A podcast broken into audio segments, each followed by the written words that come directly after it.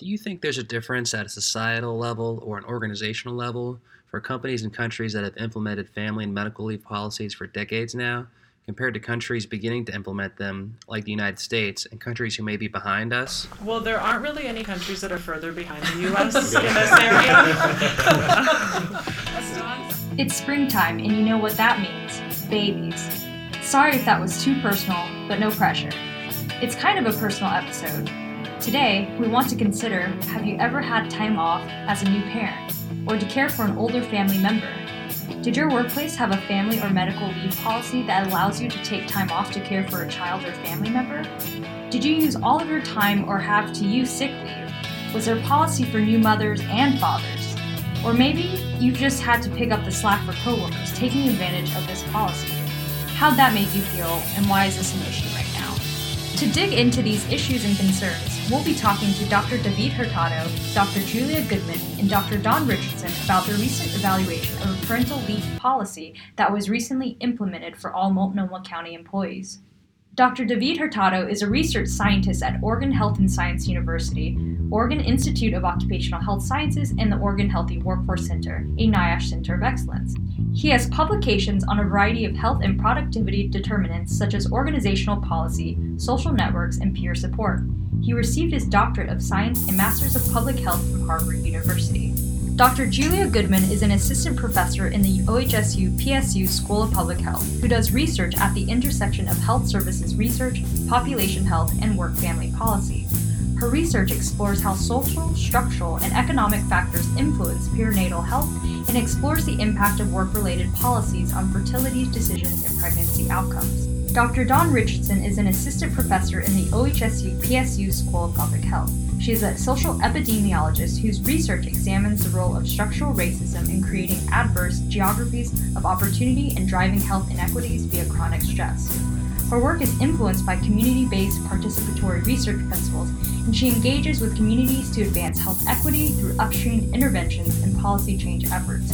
Her current research focuses on maternal health and includes a project examining the role of documentation status on immigrant women's health, an evaluation of paid family leave policies on health, and the impact of racism and discrimination on Latino chronic stress. Here in Oregon, multiple bills, including HB 3031, the Family Equity Act, would provide a period of paid family and medical leave for all employees in Oregon. If a paid and family leave law were passed in Oregon, it may look similar to laws passed in neighboring states like California and Washington, where it applies to organizations with 50 or more employees. Washington's paid family and medical leave law allows workers to take 12 weeks off with pay when they welcome a child or when a family member's illness strikes. In extreme cases, that benefit could even be stretched to 16 or 18 weeks. Six states currently have paid and family medical leave laws, with another 20 considering similar programs. Even federally, Congress has introduced legislation known as the Family Act that would allow employees two thirds of their wages up to a cap for a limited period of time, up to 60 workdays or 12 work weeks in a year. This proposal has received bipartisan support. So, this begs the question why has family and medical leave become such a prominent issue? I think this has become such a big issue because we're realizing that caregiving is something that affects everybody at some time in their lives. Um, this is something that we refer to as the sandwich generation, that there are increasingly people who are both caring for older parents um, as well as young kids. Um, so this is just something that reaches so many people in the population right now. I would like to add that organizations are also trying to come up with their own family medical leave policies to recruit and retain talent, which is great for the skilled workers that are more likely to be employed in such forward-thinking organizations. It's also important not to leave behind less fortunate workers for whom family medical leave is going to become a very important financial mechanism in times of stress. And I would just say, I think from a public health perspective, it's become such a large issue in the wake of things like the Affordable Care Act, for example, just an increasing recognition that the further upstream we go in terms of prevention, the less costs will incur downstream in treating populations. There's been a substantial literature built demonstrating health outcomes related to mm. access to family and medical leave. So I think that literature growing, this increased recognition of the need for preventative efforts to enhance population health together have helped move us as a society towards adoption of these types of policies.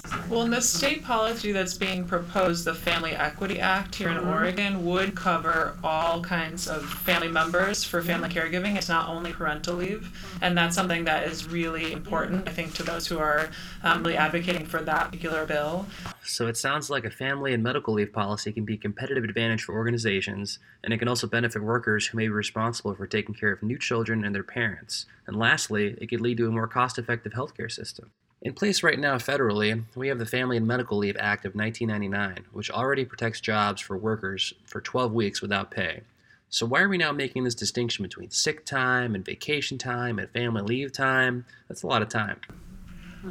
Well, I think one thing that's really important about the Family and Medical Leave Act, as you pointed out, is that it provides leave without pay. And we've seen from the literature now, you know, over the last 25 years, when you provide leave without pay, that means a lot of people can't take advantage of it. A lot of people are just not taking that leave, even if they have job protection, um, because they can't afford to forego pay for 12 weeks. So there is the possibility for those who work for companies that provide them with second vacation time that they can take that leave, but that's usually not enough. That also means that they don't have that leave available when they need it for other kinds of illness. We've seen in our study that we've just completed that there are a, a lot of folks who will use their sick time to care for a new baby in the first couple of weeks or months after having a baby, that means that they don't have any leave available for the rest of the year. And as, as anybody who's had a small child knows, you have a lot of need for sick leave when you have a little baby, even after that first period for bonding. So that's one issue. I think there's also a lot of people who are, are left out of those policies. There are a lot of people who don't accrue sick and vacation time. And as I said, people who have only unpaid leave are just not able to take advantage of it.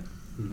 Well, the only thing I want to just piggyback on what Julia said is even those people often who do have access to the sick and vacation time accrual in jobs that are more stressful or more onerous, they've already had to dip into those banks so much for their own health that when pregnancy comes around and childbirth and so forth, they've already that, mm-hmm. that stuff isn't even available to them mm-hmm. because they're at the like lower end of the socioeconomic spectrum or at the lower end of the job spectrum and so they're already at these disadvantages even if they do have access okay so even folks who are lucky enough to accrue these benefits once they max them out there's nothing left that they can do absolutely and also i would just make a distinction i mean this is something i think for myself i'm i'm newer to thinking about family medical leave as a public health intervention. And for me, I you know I have two small children. When I had my first four years ago, mm-hmm. I wasn't even really clear on what the 1993 Act was as opposed to what the newer family medical leave policies will be. I didn't realize one is just it's just job protection. It's not really a benefit in the way that we think of it. You know, the policies being proposed here in Oregon and in Colorado and so forth in the US, these aren't they're progressive for our nation, but they're not progressive in a global context. I mean, we're the only nations among our peers that don't offer these types of policies. I, I don't want to negate the progressiveness of this work. I think it is that and it will really just put us on the same playing field as other countries have been mm-hmm. in recognizing the importance of families in terms of their health, in terms of their life chances, in terms of their contributions to the economy, and so forth. These are policies that should be in place to demonstrate the values that we have, and right now, there's a misalignment there. So hopefully these mm-hmm. policies will work to correct that as they become adopted. Yeah. The U.S. is the only country, except for Papua New Guinea, that does not have any kind of mandated paid parental leave policy. Wow. Uh, so it's not only among our peer countries, it's among all countries. And that is really shocking and embarrassing from my perspective. Yeah. So, it, you know, I think we a lot of the research that is out there that looks at the effects on labor market outcomes, on health outcomes, comes from outside the U.S. because there is, I mean, there's a longer history of these kinds of policies. I think there are the same, a lot of the same organizational challenges exist outside the U.S. though too. I mean, all of these countries that have these sorts of policies there are issues with employees having to talk to their employers about I'm going to be out on leave for this amount of time, whether it's a couple weeks in the US in some cases or a year and a half in other countries where they have much more generous policies. There's still a lot of stigma around leave taking, but I think we can learn a lot from countries that have more experience with this and try, in figuring out how to normalize it. Yeah, and I mean, family care in coordination with work responsibilities is the is such a daily stressor it piles up and affects the economy at large. There's an economic case, that's what I'm trying to say, for this kind of policies that if you take into account all the indirect costs in absenteeism, in lower productivity, in healthcare claims and utilization of services, these policies make sense. That we, I mean, it's not to the working families, it's not up to working families to deal with this. We need a stronger safety net. I imagine as researchers investigating the impact of this new parental leave policy at Multnomah County, it can be difficult to determine who is taking a specific type of leave, whether it's sick time, disability time, vacation time, for its intended purpose. In some cases, that's mandated by the employer. They have a certain order that you need to exhaust your paid time before you go on unpaid time. You need to use this kind of leave before that kind of leave. In other cases, it's just people trying to figure it out and they're just pulling from different sources. There are some places where you might have private short-term disability insurance. You've had enough foresight to anticipate a pregnancy the next year Absolutely. and then um, buy into that. So using that in a certain order, but usually if that's pregnancy disability insurance, that means you can only use it for the first six to eight weeks after mm. your baby is born, um, and that's only for birth mothers. So that means any other parents are not able to take advantage of that benefit. And that's not 100% of your pay either, mm-hmm. right? Yeah, it's usually 60% or so of your mm-hmm. pay. So that can be a challenge for some people we found this a lot with our study at Multnomah County that people are really confused about how to mix these different policies and benefits together. Not only employees, but also people in HR are confused about how these overlap. What's covering your job protection? What's covering pay? How much pay? Are you still accruing benefits while you're on leave? All these sorts of things are when we have so many different policies as opposed to just a single paid family medical leave policy. I think another challenge with the Family Medical Leave Act, you brought up in the last question, mm-hmm. is that it doesn't cover all workers. Only about 50% of workers are actually mm. covered by that, mm-hmm. the Family Medical Leave Act, because it only covers employers of a certain size. So you have to have at least 50 employees within a 25 mile radius. It only covers full time workers. You have to have been working for the employer for a year. So there are a lot of restrictions that mean that it's just a lot of workers aren't covered. And disproportionately, people who are at, at the time in their lives where they might be likely to have a child are disproportionately not covered by the Family Medical Leave Act because they work for smaller employers or they haven't been mm-hmm. working enough hours in that period. So that's one big problem that we're trying to address, both with organizational policies and also with other state level policies that would provide pay, but also sort of reduce the threshold to get access to these policies. It's been interesting to hear about the work you three have done evaluating the rollout of Multnomah County's parental leave policy, which designates time off for fathers as well. So why was it important to include fathers in this coverage? Well, as a new father, I can tell you why it's important. I think there are two main factors that come to mind. The first one is gender roles are changing, and fathers need to be more more involved in childcare. And by providing a policy that allows new parents, new fathers to do that, then role changing can be can be accomplished more quickly. And the second part is there's plenty of evidence that shows that an unintended effect of paid leave policies is discrimination against women, against mothers. Studies from developing and developed nations show that in countries where there's an expansion of maternal leave policy, employers tend to hire fewer women in reproductive age because they're concerned that they're not going to show up for work or they could be out of job in, in a few months. So that concern that employers have, which leads to employment discrimination to women, can be reduced if these policies are gender neutral. If fathers are expected, if not uh, mandated, to also take leave. That's an example of expansion in Sweden, where both parents, the birth and the non-birth parent, need to decide the period in which they're gonna share their policy, and that's a great mechanism to make sure that both parents have the time to spend with their with the new child but also to just make it gender neutral so that there's no potential discrimination against women. You know, I think there's stigma around taking leave, around different people taking leave. There's certainly for a lot of fathers outside the US as well as in the US So it sounds like the parental leave policy has direct benefits for men to spend time with their new child, as well as a benefit of making the workplace more equitable. Are there other benefits that organizations gain from effectively implementing similar policies? Yeah, I think that the recruiting and retaining talent is one one important policy. I think that what we learned from a study as well as other literature is that employers that offer this policy spark a sense of gratitude among its employees. Mm-hmm. but there's a caveat there, though, that at least here in the US, that gratitude sometimes is conflated with a sense of guilt Mm-hmm. because this policy needs to be expanded, especially in this gender neutral expansion. So, yes, empl- employees feel grateful that they can take some time off, which is paid, but at the same time, they're either unconsciously or sometimes purposely are made feel guilty by the employer or by their coworkers. So, implementing these type of policies, whether it's parental leave policy or family and medical leave policy, has to be in a way where employees feel that this is a job benefit and not a favor that organizations are, you know, making them. I just want to add to that, thinking of the Julia, the very first conversation we had with the folks at the city of Portland when we were we ended up doing our research with Multnomah County. Initially, it was going to be with City of Portland, which has a very similar, almost identical policy. Mm-hmm. Um, one of the things, and I think the impetus for bringing us in was they were very concerned about the aging mm. workforce and their ability to, as David was saying, recruit and retain workers, but also to diversify their workforce. It was a big theme of the conversation, and then that conversation included, went on when we went with with the county. And I think their findings internally that offering these types of policies bring in exactly the type of workers that they're looking for women, people of color, just a more diverse workforce. In the focus groups we ran with Multnomah County, I mean, we found consistently, almost word for word, what David was just saying. People were grateful. I don't know that anyone used the word pride, but I, but I think what they were describing was a feeling of pride they worked for an employer who'd made such a, for them, very progressive move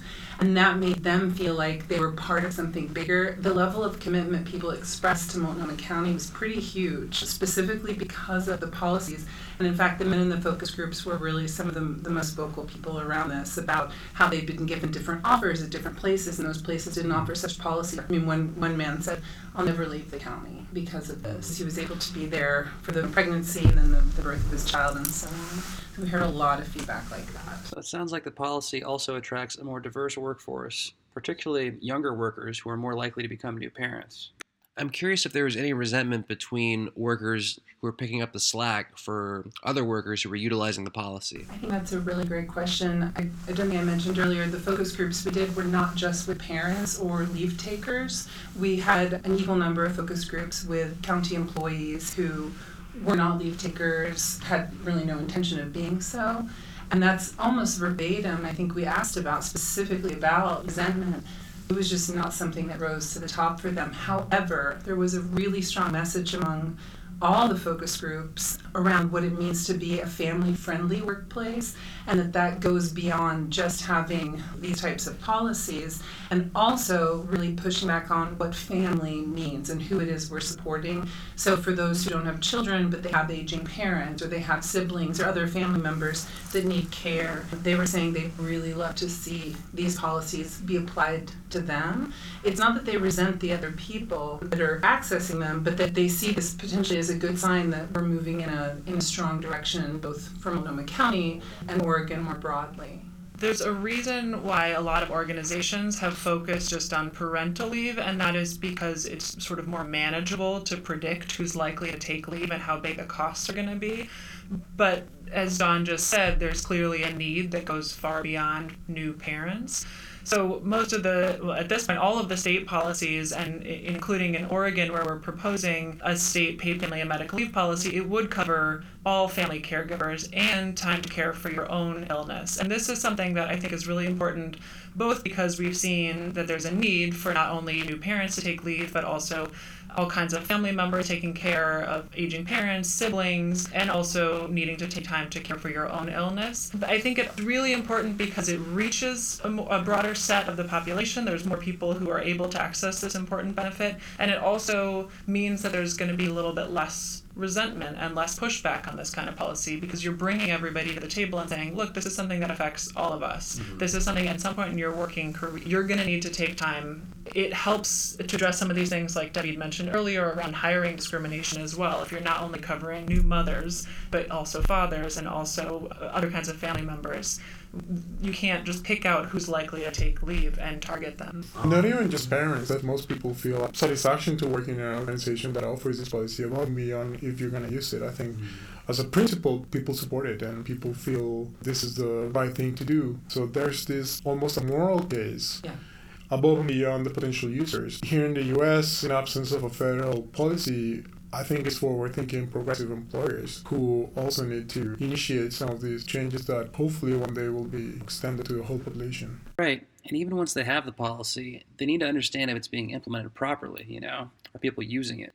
Are there any other outcomes from Multnomah County that you'd like to share? Sure. The high level outcome that we were looking at was just did this policy have its intended effect on leave taking. And we did see changes basically as we anticipated in patterns of leave taking. So when the policy was um, six weeks of fully paid parental leave, what we saw was that fathers increased their leave taking significantly. And this is backed up by, what we've seen in the literature that fathers are more likely to take leave when it's fully paid. And so offering this period of six weeks of fully paid leave um, meant that fathers were taking about six weeks more leave. Debbie talked earlier about some of the countries that have mandated periods that only the fathers can take, and so you can't just transfer that to mothers and, and say we're going to add up our total leave is going to be longer and the father's not going to take it. They say no, if you don't use, if the father doesn't use this amount of time, you just lose it, you forfeit it as a family, and that's something that has been shown to be effective because you know you're leaving money on the table if you don't take advantage of that paid leave. So that's been a, a really important way that um, some societies that are further along in this process have figured out how to get fathers involved. And you know hopefully and i don't know how how much literature there is out there yet in this area but hopefully that will lead to less discrimination against women who are taking leave. And for mothers the effect was a little bit different. Mothers were sort of taking as much leave as they could regardless before the policy and this meant taking some period of paid leave if they had vacation and sick leave like we were talking about earlier but then taking an extended period of unpaid leave and what the policy did for women was transfer a lot of the unpaid leave to paid time time. And so for them, the benefit I mean, certainly was they did increase their overall leave taking a little bit, and I think that's a benefit. But in a lot of ways, the benefit was really in not having as much unpaid time. So it was a financial benefit for their families. But that was really just scratching the surface. Implementation is the key word. And so beyond that, we saw that there were a lot of differences in terms of the experience that workers had. Yeah, our study, we did a survey. We looked at administrative data, get at some of those patterns of sick leave versus vacation time versus the paid leave, mm-hmm. sort of see how that's happening for people. And then we also collected qualitative data from people doing focus groups. In the focus groups, um, we were really able to get more at that implementation story. Mm-hmm. And what we found is that depending on your positionality within Multnomah County, women, people of color, lower wage workers, they took the same amount of leave. Um, mm-hmm. they took the six weeks, but their feelings about returning to work, mm-hmm. their feelings about their time during leave, expressions of guilt, in some cases, a little bit of anger and resentment over the navigation, less support from supervisors, mm-hmm. less support from coworkers. Those types of things. I think it's really important to say, you know, we've been talking about Multnomah County. I think all of us agree that were we to do this these focus groups anywhere, we would have seen the exact same thing. Well, sure, it's a brand new policy, and it's a policy that can be optimized now. Absolutely.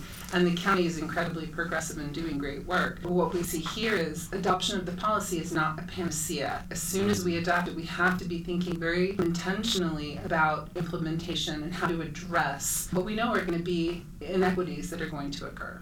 Right. There's a wide variety of workers at Multnomah County across the health department, and there's going to be differences based on gender, race, and the level that you are in the organization. Um, I'm wondering if you could share with us if there were any differences based on the type of work that folks were doing. Yeah, I think what we found at the count is pretty consistent with what is common in the literature of work family arrangements. There is this notion of flexibility stigma that depending on the job characteristics is easier or not to take time off or have different arrangements like flexible schedules or working from home, things like that. So, depending on the job type, then it's easier to both employers and employees to make arrangements around the parental leave period. Because we applied multiple methods, we were more positioned to detect some differences that a single method alone wouldn't do. The survey, we didn't find much variation across departments, but thanks to focus groups, we learned how difficult it is for workers whose job is FaceTime or that they have to be on very specific locations at specific times. That's the kind of job that is very difficult to work around when you need to take leave or when you need to have a different arrangements because you're dealing with a work life issue. And that is very consistent with the flexibility literature out there. So I don't think it's very unique of Multnomah County, but that's the challenge for implementing this kind of arrangements that it's easier for specific types of jobs, but it's much harder for jobs that require like FaceTime. And so it sounds like organizations who want to implement these kind of policies, they really need to be cognizant of the type of workforce that they have and how the policy might look different based on the type of work that their workers are doing. Right, because it's no coincidence that the people who work in service occupations are also at the low end of the socioeconomic spectrum, so it's a double challenge there. All right, so just to wrap things up, is there any additional advice or recommendations you have for organizations who are interested in implementing family and medical leave policies?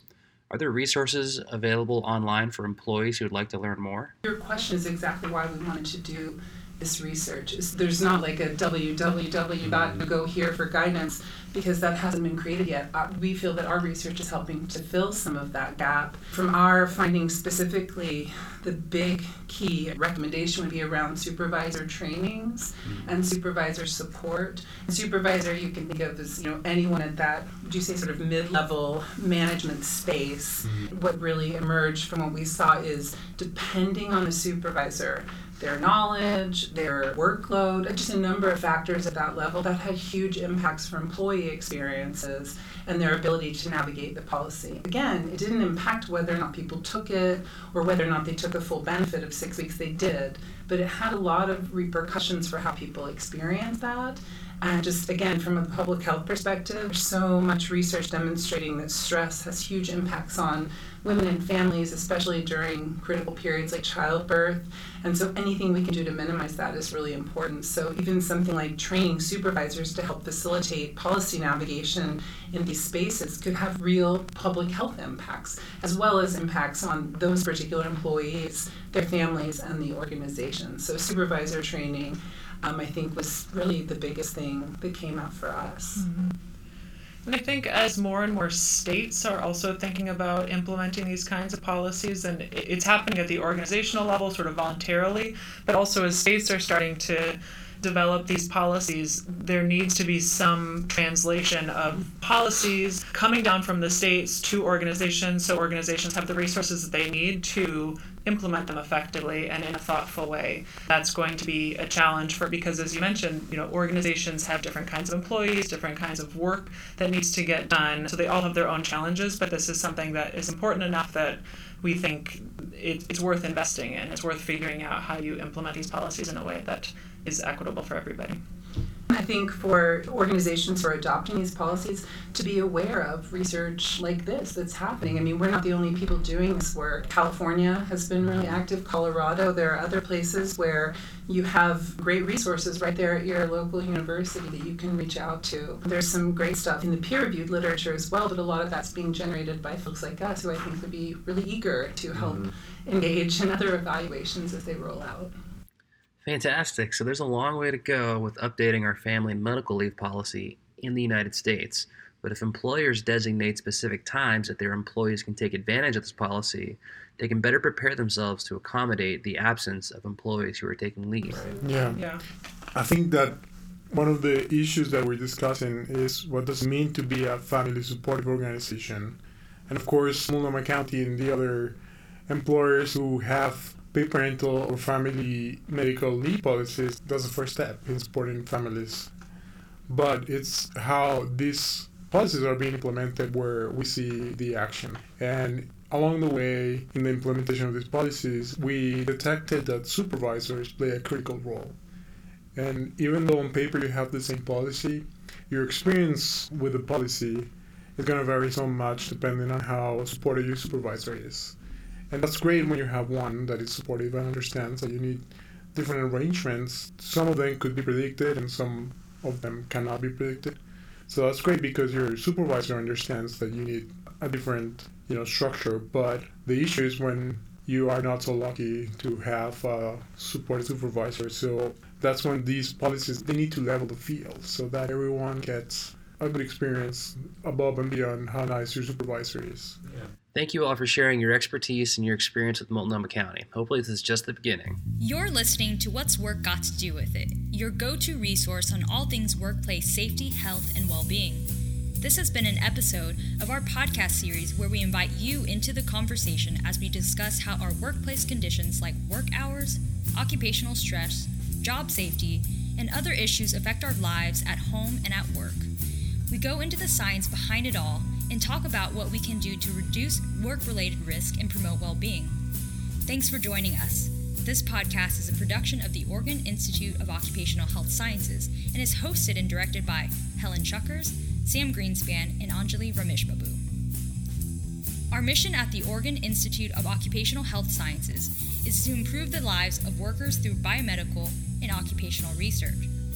Home to over 75 scientists and research staff, the Institute explores a range of questions related to the prevention of work related injury and disease and promotion of health in the workplace. Do you have an idea for a podcast episode? Want to hear from you on important workplace issues that you would like to discuss? Email us at occhealthsci at ohsu.edu.